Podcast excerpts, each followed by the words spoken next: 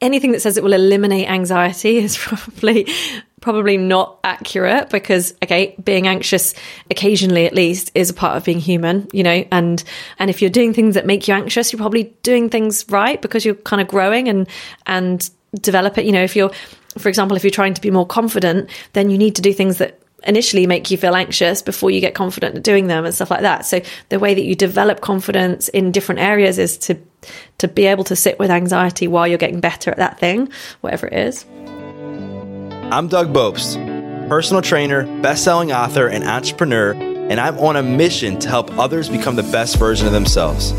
So I'd like to welcome you to the Adversity Advantage podcast, where we will help you use obstacles, failures, and setbacks to give you that edge needed for success.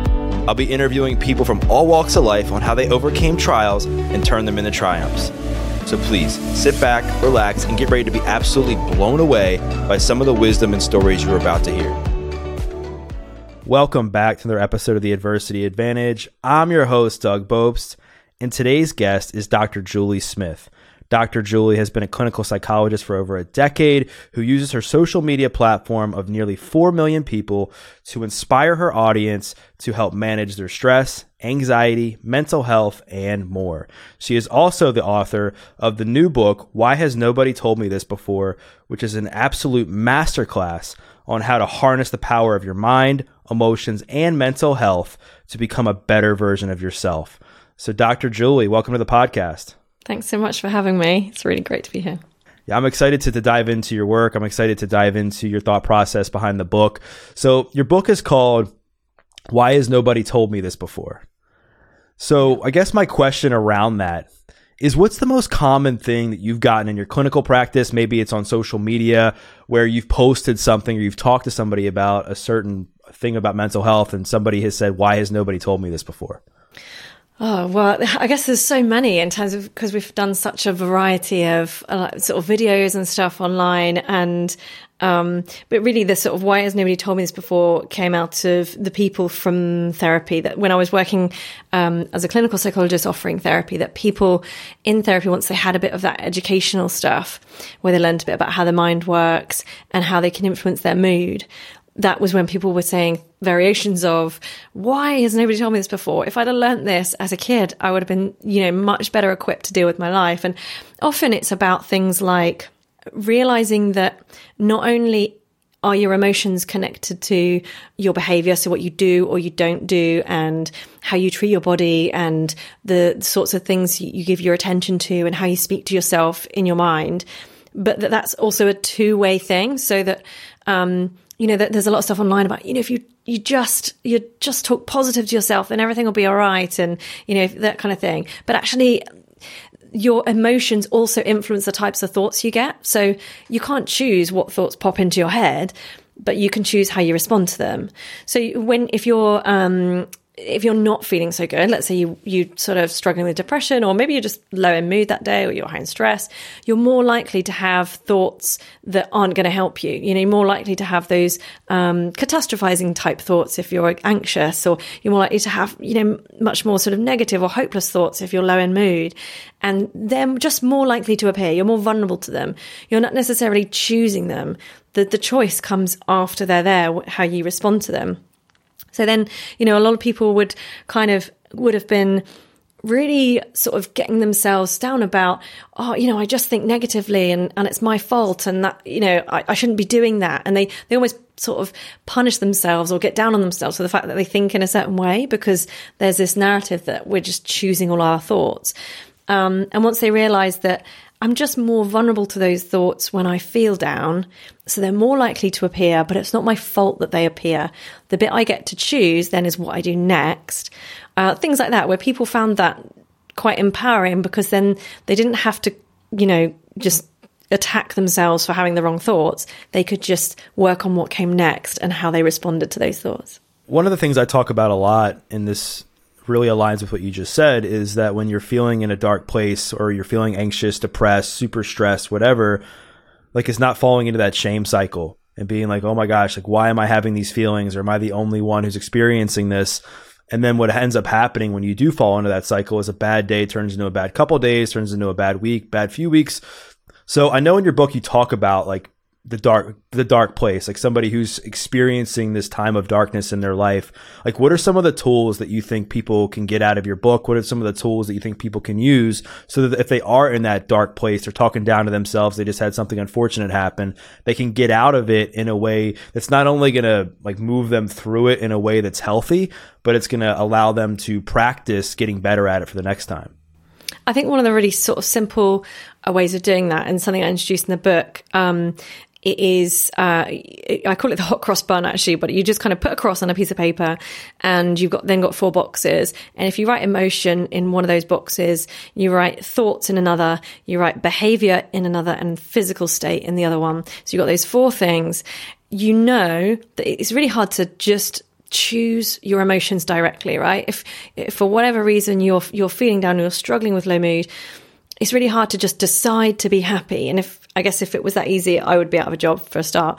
But um, we know that the other three squares in that equation impact on emotions. So all of those things in that square influence each other so closely that they're like weaves in a basket.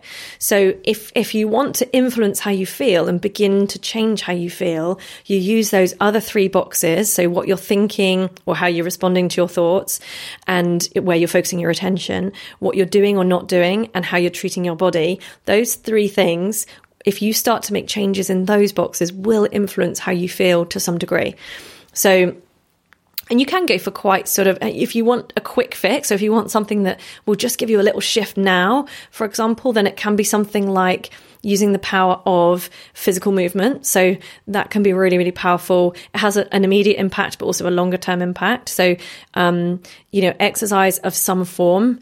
Um, but it doesn't have to be, you know, doing something that that feels intimidating or boring or whatever it is. Find something you enjoy. You know, stick some music on and dance around the house if that helps you know those sorts of things because you're getting the benefit of two things there. You've got the physical movement but you've also got the power of music which, which a carefully chosen track can be incredibly powerful at shifting mood very quickly.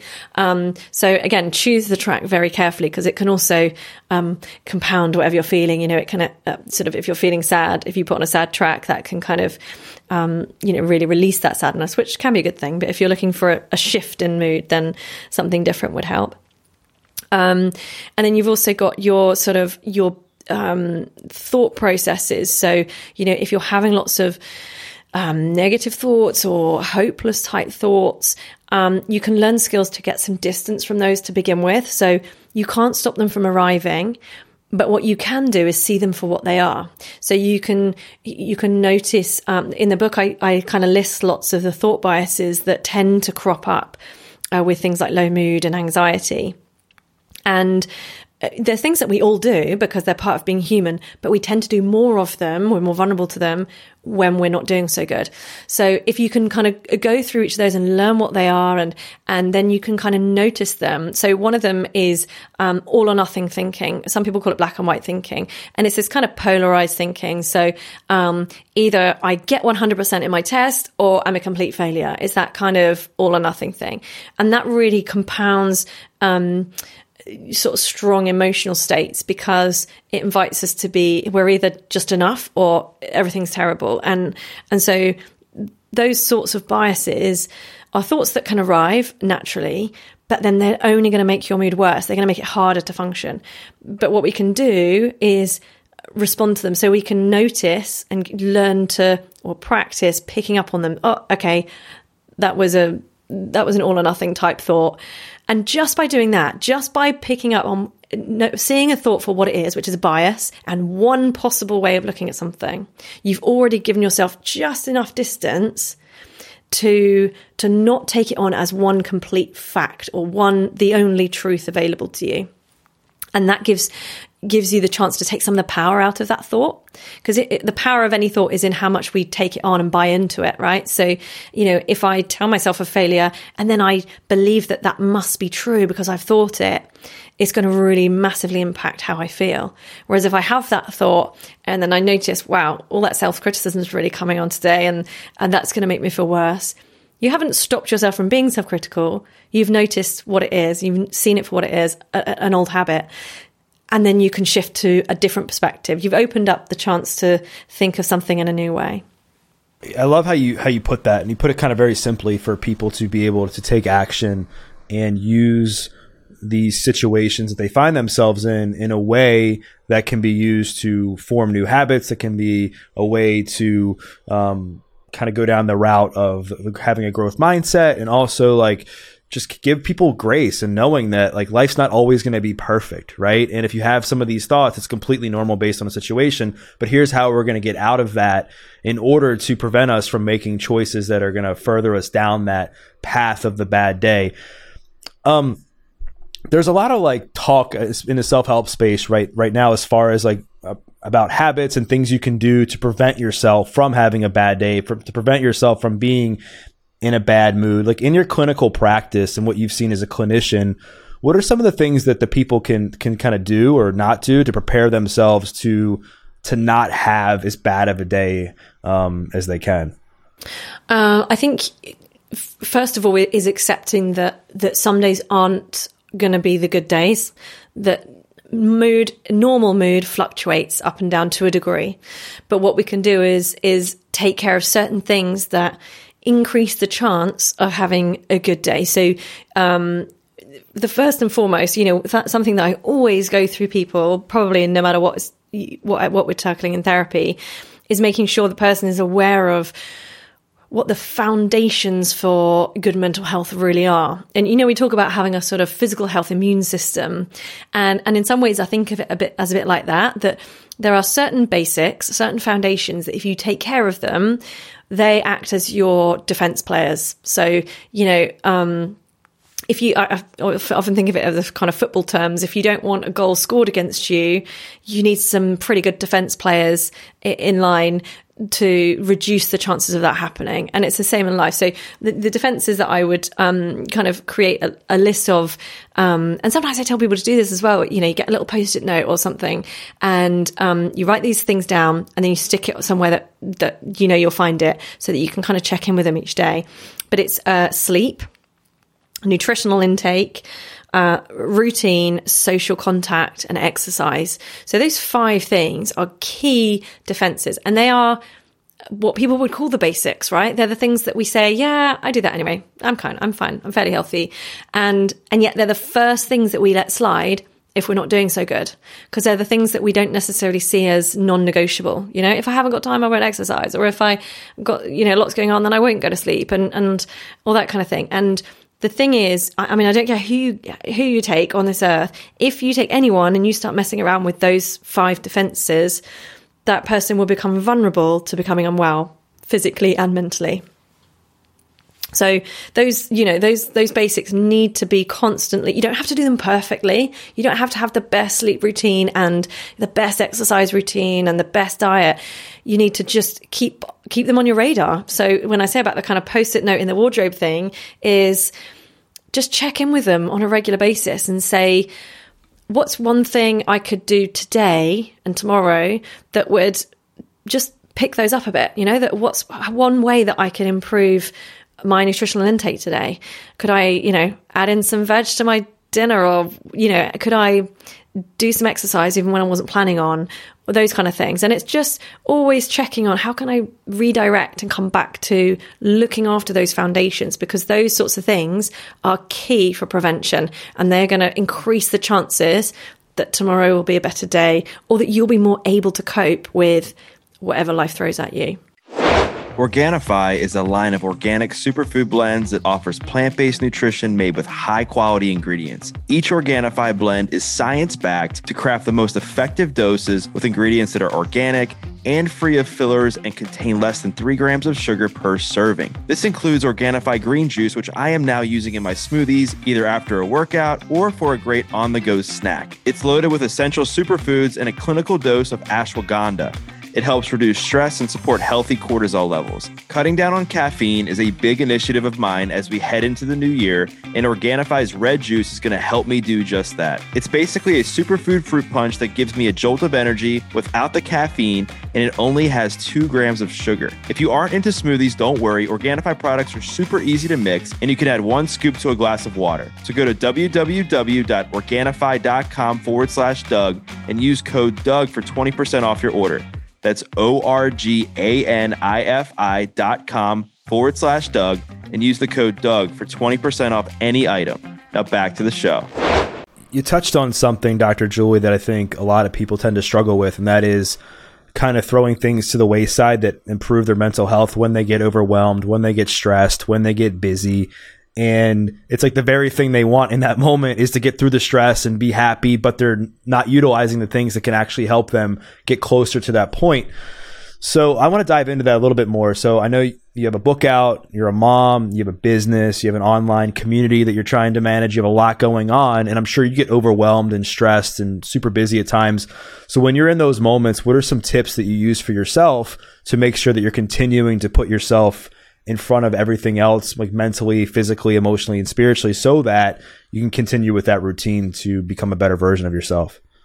Yeah, um, something that I I do and have included in the book actually is uh, something I call values check-ins. So um, you know, because life kind of I mean, I never planned the sort of the social media thing for myself. It sort of it grew out of all proportion, um, unexpectedly, and I, I kind of things pull you in different directions, don't they? Opportunities arise and you go with it and, and it happens. And when I was writing the book, it was in the middle of lockdown and we had three children to homeschool and all that kind of thing. So there was, there's been a lot going on. And what I like to do is, is just go back to, okay, lots of opportunity, lots of responsibilities. What matters most in this period of my life what's going on what you know i'm a parent i've got a business and all these other things what matters at this point and, and what can I do to live in line with my values in that area of my life. So, you know, my health is important to me, uh, my children are important to me, and my business is important to me. But actually, when everything got really busy, so in the lead up to the book coming out and um, and writing as well to a deadline, in those periods of time, I noticed actually when there weren't enough hours in the day for all of that, um, the thing that actually fell to the wayside was exercise for me. And exercise is one of the most powerful things for me to, to keep me well and like, you know, lift my mood and those sorts of things. And so I really felt the difference when I wasn't exercising. And, and I just knew, but by doing a little values check in, which in the book I give kind of, um, some little exercises and things that you can fill in to, to do it fairly easily and quickly. But essentially you kind of, jot down the piece of paper these different areas of your life and then you note down the kind of person you want to be in that area of your life or, or the things that you that matter most to you in that area. So it might be your health or might be long life learning or career or parenting. You know what kind of parent do i want to be? Actually i want to be a present one but my work is taking me away at the moment. So how can i rejig my priorities and which decisions do i have some control over so that i can reevaluate? So it was those kind of exercises that i could do every now and then to just look at okay this is my life at the moment. Is it how I want it to be? If it's not, which bits can I re- rejig and move about and adjust? And so it's not like these huge, um, grand life changes and big decisions. It's what could I do today? What feels manageable? What what can I what can I shift that would mean I feel like I'm heading in the right direction again? Um, so it's lots of little shifts, lots of small changes that if you can then maintain maintain those small changes, they add up over time.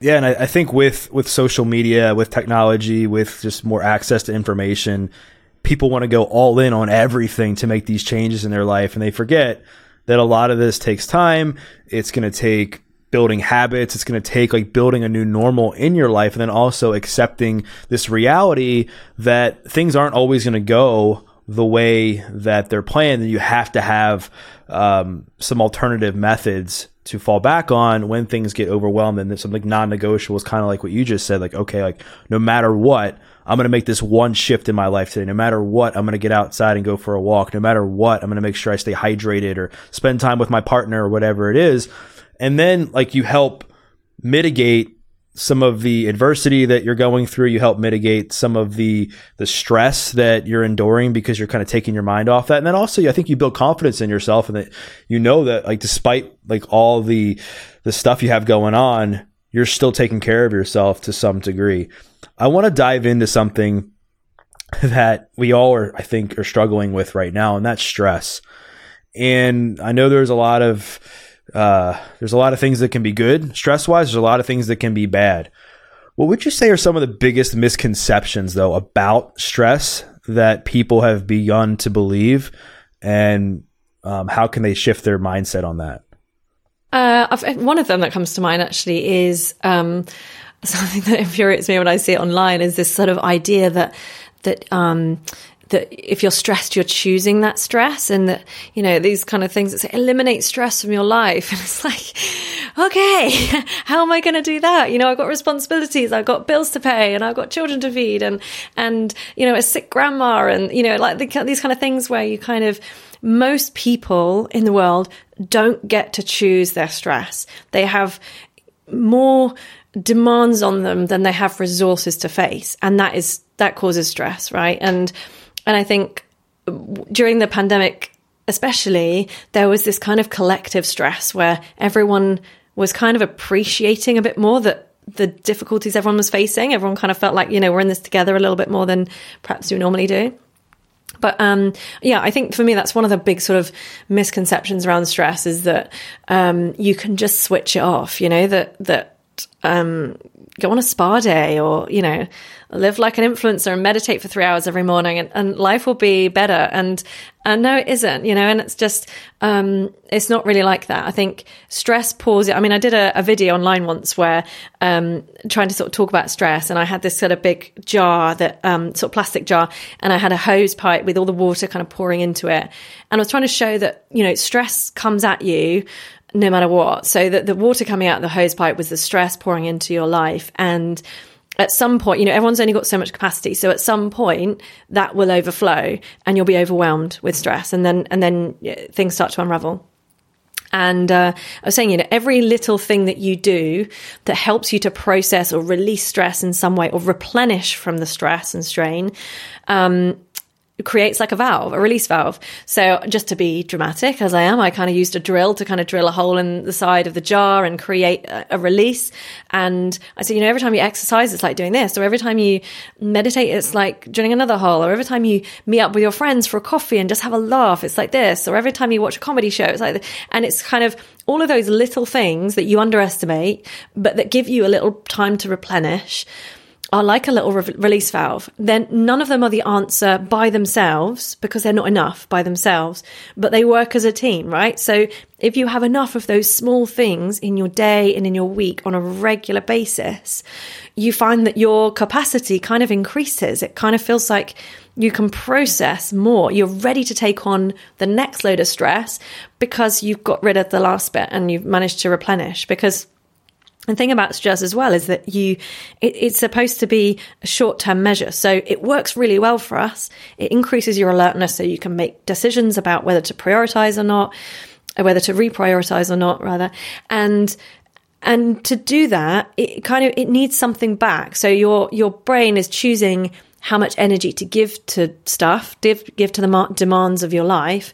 And, and it needs something back in the form of your nutrition or rest and replenishment.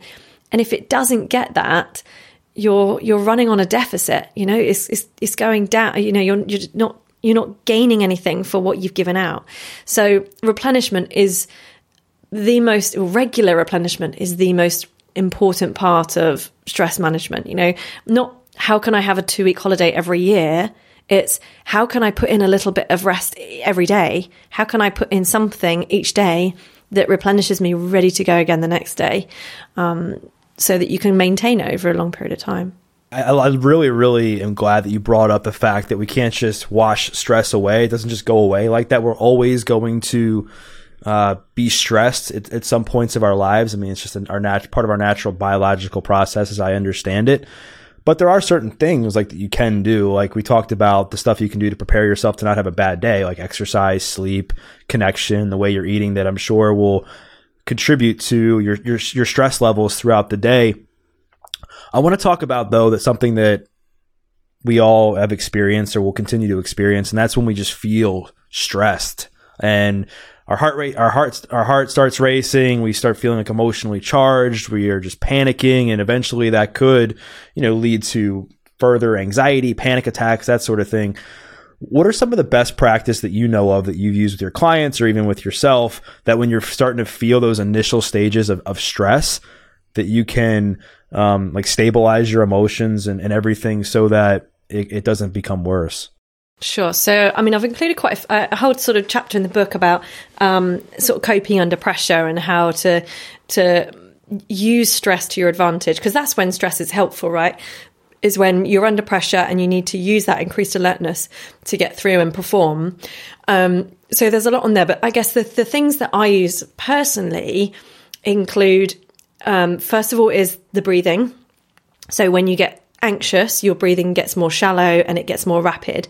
So it's more of a kind of, which is getting lots of extra oxygen in. And, and, what you want to do is begin to not only slow that breathing, but you want to kind of extend your out breath. So if you do a, a shorter in breath and a longer out breath, um, then you're going to kind of slow that pounding heart feeling that you can get when you're starting to really panic and you're using uh, it's one of the sort of quickest ways really to calm the mind is through the body i find and so you kind of if you're doing a, a longer out breath and a shorter in breath. So some people do that with a kind of, we used to teach people the 7-11 at, um, in the NHS, and but it doesn't, which is a breathing in for seven, breathing out for 11, but it really doesn't have to be those numbers. It's just the main rule is that you're giving a longer out breath.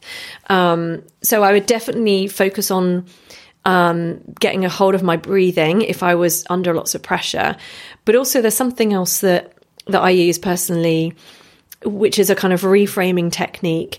Um, if I'm nervous about something, and ex- uh, I can kind of reframe nerves to excitement. So um, it's, it's, it's essentially the same sort of biological response happening. It's lots of the same symptoms. You know, if you're anxious, you might get your kind of clammy hams. You might be shaking and um, you know feel kind of jumpy and nervous, and that and that that excitement can often feel similar to anxiety, but what's different is how you conceptualize it. So those same symptoms you will see as more of a positive thing if you're excited about going on holiday.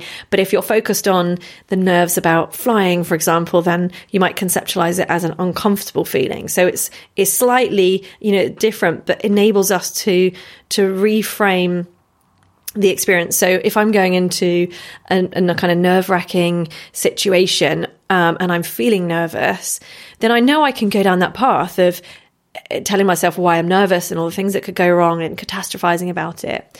Or I can kind of turn that in my mind and say, um, I'm going to enjoy this. This is a this is an opportunity. Yeah, I'm vulnerable and and there are nerves there, but I'm also going to to enjoy it. And I, that came from an experience that I had personally when I when I was doing my clinical training. I um, we had a sort of a Viva exam at the end where you go. It's like an interview exam, so you you get walk in and there's a panel of experts and you've got to defend your research in front of them, and and it's really kind of scary and awful, and and the person that came out before I went in was in floods of tears, and and you have that moment of oh, oh gosh, what what's going to happen here? Um, and I could feel myself getting really really anxious about it. And and a tutor that had worked at the university passed me and said, "Enjoy it." Enjoy it. It's it's a time when people are going to take a genuine interest in what you've learned the last three years. So enjoy the chance to to show everything that you've learned. And and I was still nervous. I still had those same physical symptoms as I walked into the exam, but I I just reframed, uh, you know, reframed into I'm excited about this. An opportunity. This is a one off experience.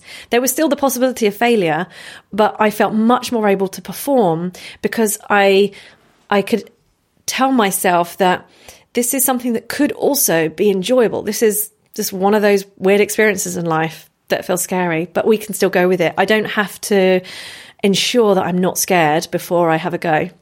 And and just accepting that this part of life, I think, helps people because I think it goes back to what I said towards the beginning of our conversation about the shame cycle of when we're starting to feel these feelings of stress, anxiety, and we just look at that situation in that lens in itself and we don't like reframe it like you just said and said okay like what is this situation teaching me or maybe like something I did earlier in the day is contributing to this, or what can I do different during this time to use this um, this time of my life to get better for the next. Like, there's different things obviously we can do, and I love how you kind of touched on that. Um, I want to talk about anxiety because there's there's so many people now that are struggling with not only stress but that anxiety i'm sure is completely gone through the roof especially in the last few years. What are you seeing in your own practice? What are you seeing online that's if there's a few things that are common themes that, that are at the root of of anxiety uh, what do you think they are? Uh, what the things that are at the root of anxiety? Um wow it, it, genuinely it's different for everybody. Um some people have um, a sort of natural tendency to um, to feel anxious about things depending on the environment they grew up in, for example, and and they're trying to when they're trying to address their anxiety, they're trying to turn around a lifetime of of habits uh, in terms of how they respond to their emotions. Um, and I mean, for other people, there's this kind of newfound anxiety where perhaps they never saw themselves as, as anxious before, but having you know lived through a, a, global pandemic, they notice there's lots of new fears and health anxiety, for example, and um, and and you know, health anxiety can be a huge deal for for lots of people, um, whether they're scared about their own mortality or um, whether there's fears around a sense of responsibility as well, which is kind of um, not new, but it's kind of a, a, a, real feature of the pandemic, isn't it? Is this idea that not only are you responsible for your health, but you're responsible for other people's as well. And there's this possibility, you know, that you could pass things on to family members and things like that, which creates this absolute fear in your mind about uh, of something that you can't completely control either. You know, we can do what we can to minimize things, but we can't completely control them. So once we get our sense of responsibility over something that we don't have complete control over, that's that's frightening. That's really, really frightening. So yeah, I think, you know, root of anxiety is, is different for everybody depending on their life experience. Um, I think the the things that are the same are how we then how we then deal with it. And I'd love to to get your perspective as well, like on the difference between like feeling anxious and like generalized anxiety, because I think there is a, in my experience, there's a difference. So if I could just hear your kind of from your clinical background, like what that is, I think people would really get a lot out of that. Uh, do you mean generalized anxiety disorder? Or you- yeah, like just people who struggle with everyday anxiety versus like just feeling anxious in a certain moment. Okay.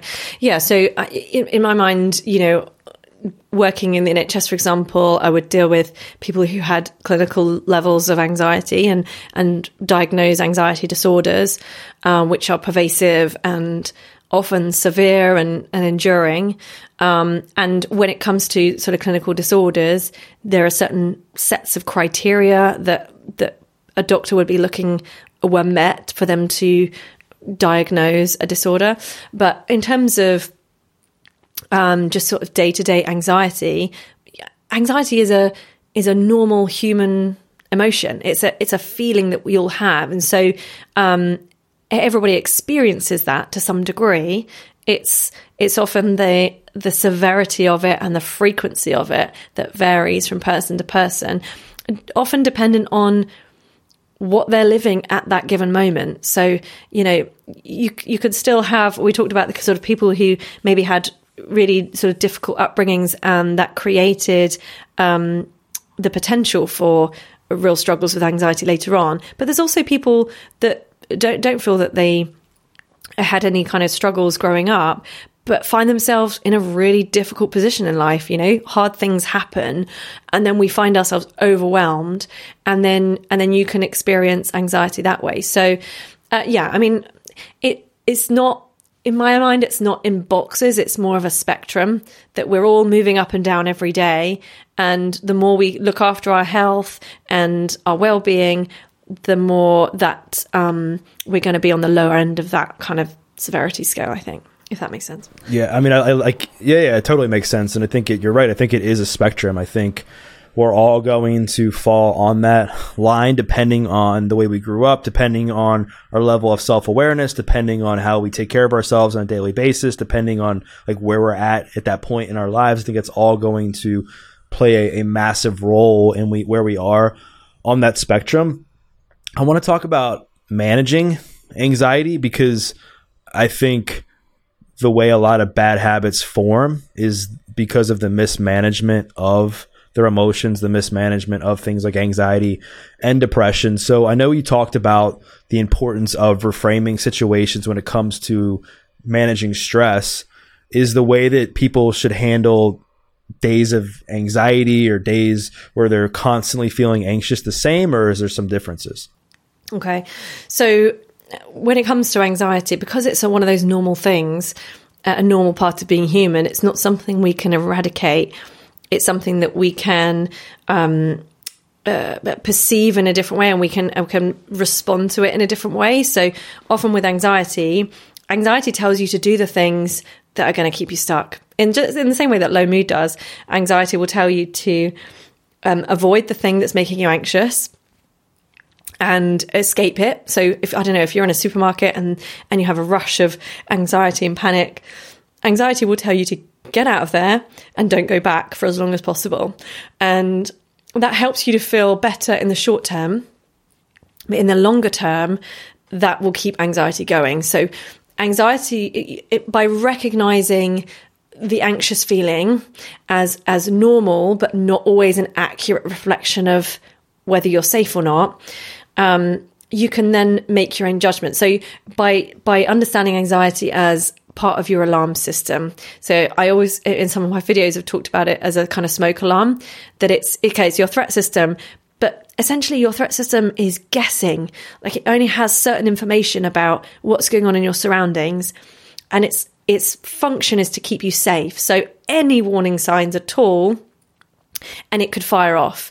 Or even not even warning signs, but anything that um, is going on in your body that, that mimics anxiety. So maybe you're maybe you drunk too much coffee today and then your heart is pounding and your brain goes, Well, hang on a minute, something's going on. And so it can trigger off that anxiety response because it's making a best guess. It's saying, not all is okay, so let's do something about it.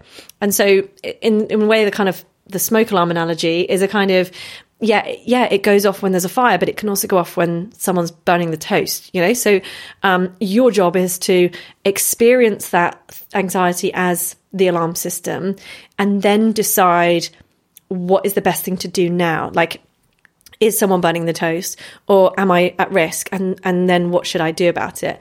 So it kind of changing your relationship with the anxiety in terms of not accepting it as the truth immediately, but taking, seeing it as information. So taking some time then to work out, okay, what, what can I do now with this feeling? It's really uncomfortable.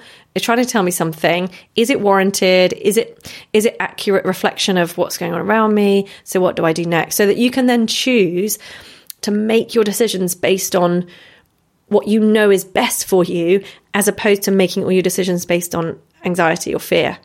Um, because the anxiety will tell you to do things that are going to make you feel better now, not the things that are going to make you feel better in the long run. Yeah, I mean, it's it's it's so true that you you have to use your emotions and your feelings and what's going on inside of your body as a signal to what you have to do next. And I think so many people are going to get a lot out of the fact that you have to kind of be aware of that and then also like take the right actions to to help kind of mitigate that and know that you're just not going to push anxiety completely away forever. Like it's going to be there. Like and it's normal. And if you experience financial hardship you're going to feel anxious. If you get into a fight with your partner i'm sure you'll feel anxious. If you don't sleep well you might wake up feeling anxious. You mentioned drinking too much caffeine you're going to feel anxious. So i love that you touched on that. I want to talk about something that's like a, a close sibling to anxiety, and that's fear. So if you could for for a second like talk about like the main differences between anxiety and fear and then also how they go together. I think there's no kind of um, major differences in terms of like the, the physiological response is the same. Uh, we only have that one alarm system.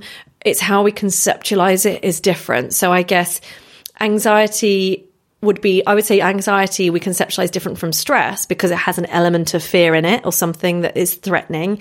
But then when we talk about fear, we talk about that in terms of uh, it seems more um, intense and overwhelming. You know, you can kind of function with a degree of anxiety throughout the day, perhaps. But when people talk about fear, they tend to talk about, you know, I felt fear when I watched a horror movie, you know, when I was overwhelmed with that rush of fear. And often, um, it's just about the, the different ways of concept, conceptualizing it. And sometimes that's where there's so much crossover because people use the terms interchangeably to mean slightly different things and don't always kind of explain those differences. So, so actually, fear and anxiety sometimes mean different things to different people or the same thing to different people. So, um, uh, yeah, they're both from the same sort of biological experience, but we sometimes attach them to different types of situations to mean slightly different things. Yeah, they, they are very interchangeable, right? Because they both kind of go hand in hand. Like a lot of times we'll start to feel anxious because of a fear that we're having. And then that could be the feeling of anxiety can create more fear because you're like, oh my gosh, am I going to feel like this forever? Like, is this ever going to go away? And that sort of thing. I, I want to talk about before we get into like how to healthily face your fears, because I think that's something that people tend to struggle with, I want to talk about some some things that maybe are online or some things that you've seen um, on social media that people say work to help uh, somebody feel less anxious that are just blatantly false. Yeah, I've seen a few sort of um, you know ads and things out there of uh, random kind of items that you can buy that will em- eliminate anxiety and stuff and and, uh, you know, anything that says it will eliminate anxiety is probably probably not accurate because okay being anxious um, occasionally at least is a part of being human you know and um, and if you're doing things that make you anxious you're probably doing things right because you're kind of growing and and develop it you know if you're for example if you're trying to be more confident then you need to do things that initially make you feel anxious before you get confident at doing them and stuff like that. So the way that you develop confidence in different areas is to to be able to sit with anxiety while you're getting better at that thing, whatever it is. Um, so uh, yeah, I mean it's it's it's different for everybody. The common theme that I'm hearing from you is that there is no one size fits all approach when it comes to things like managing stress, anxiety, that sort of thing. And there's not going to be anything that's going to completely make anxiety or stress go away forever because we need those things to survive. Like they're survival mechanisms for us. I want to get into facing fears because there's there's so many people that they get anxious when they they think about facing a fear. It could be asking somebody out on a date.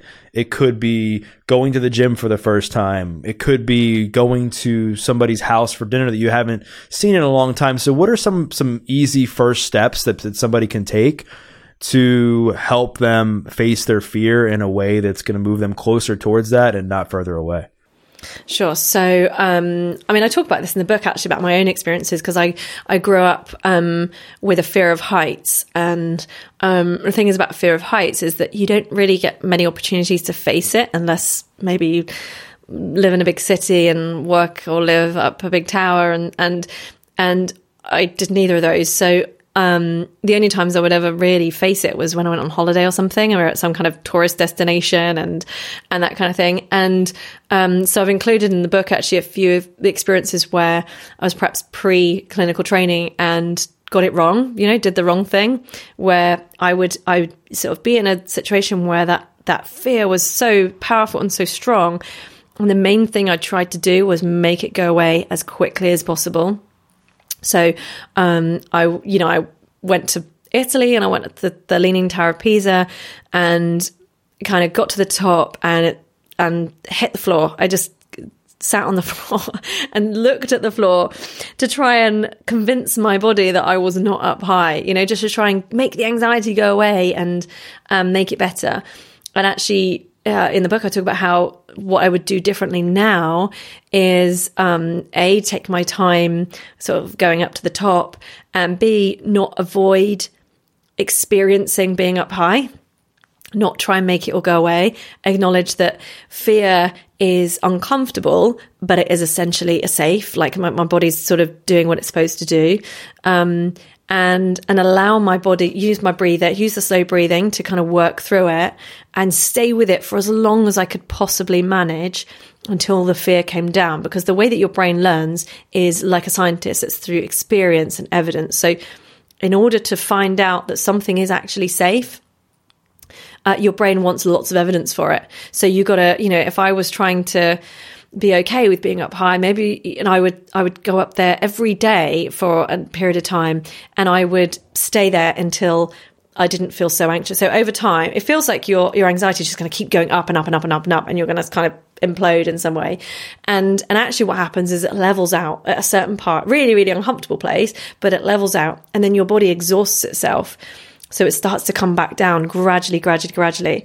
And, and if you can stay in the feared situation as your body calms, and and if you can when you eventually leave that feared situation if you are then not feeling as anxious as when you started your brain kind of clocks that as an experience of well we survived it whereas if you go into a feared situation your anxiety is at its highest and then you immediately escape you get this like phew thank goodness. And your brain clocks that as like, wow, not doing that again because that was unsafe.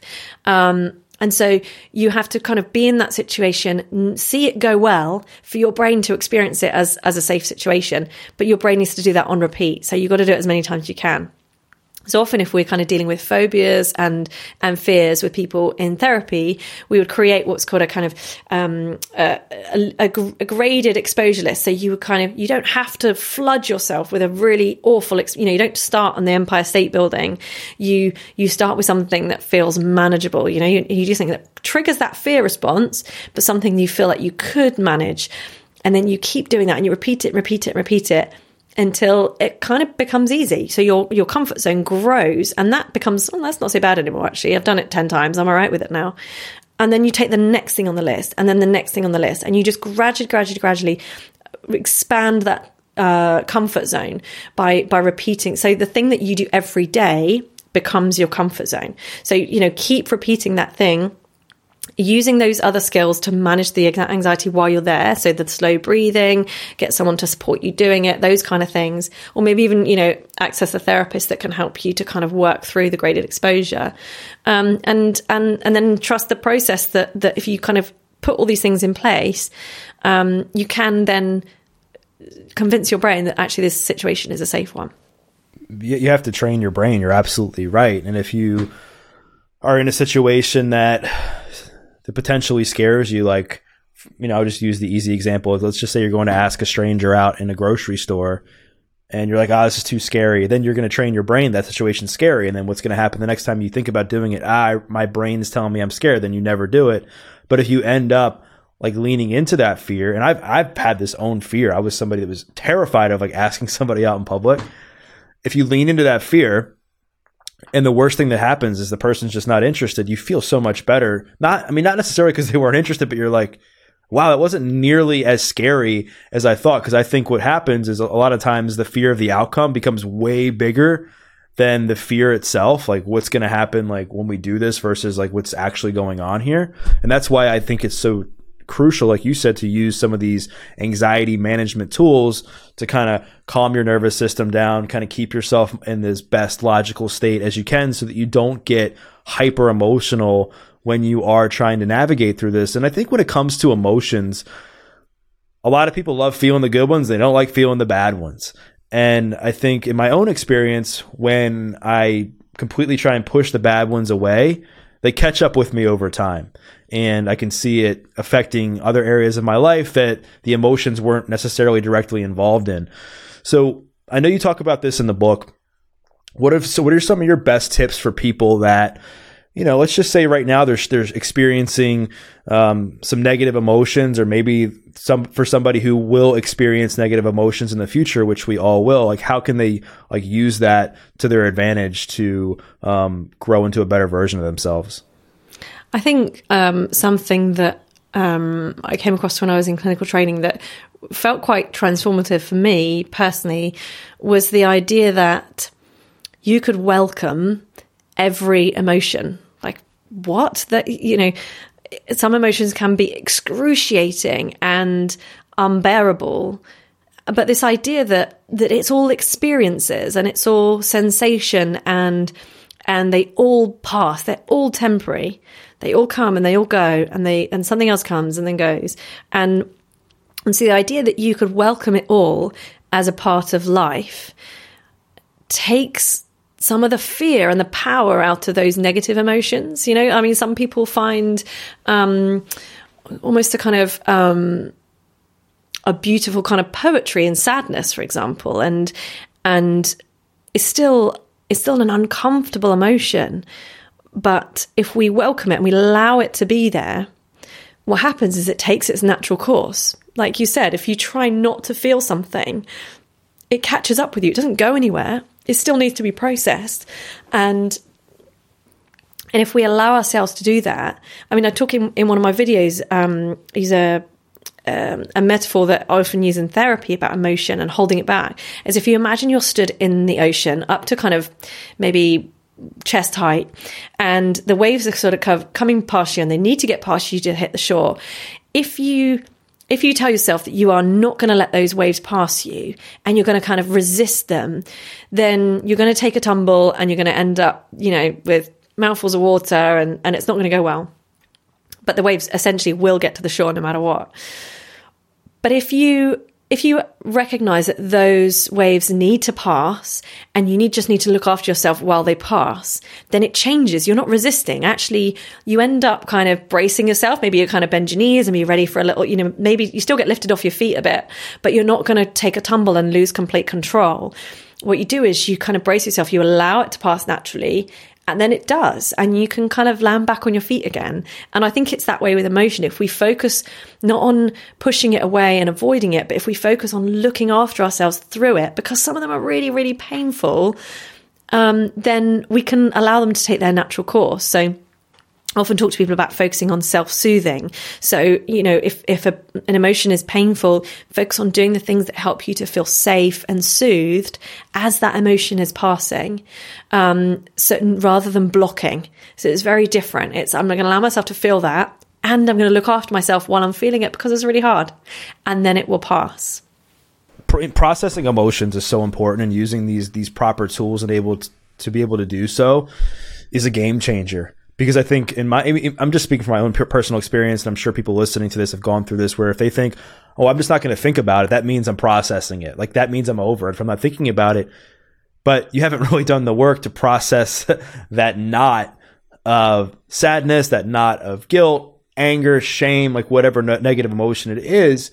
And then the next time it just continues to build and build and build. And then you have this crazy outburst, you know, which I've had where you like wonder like why at the slightest thing is this impacting me in such a negative way. And then you have to kind of trace it back to this very thing of my own inability to not to continue to sweep my my my own inability to not sweep things under the rug and face them head on when I'm experiencing them so that I can get better at managing my emotions moving forward and then also that impacts my relationships in a more positive way and and I wanted to thank you for coming on here and just sharing so openly, Dr. Julie. I mean, we unpacked so much between fear, anxiety, stress, emotions, how to get out of a of a dark day. Like we talked about it all, and I think so many people are going to get a lot out of this. I think a lot of people are going to want to buy your book. So if people want to connect with you and they want to learn more about what you have going on, they want to check out your videos, like where's the best place for them to do that? Yeah, probably um, Instagram. Uh, you know, everything goes on. I've got daily content going on Instagram.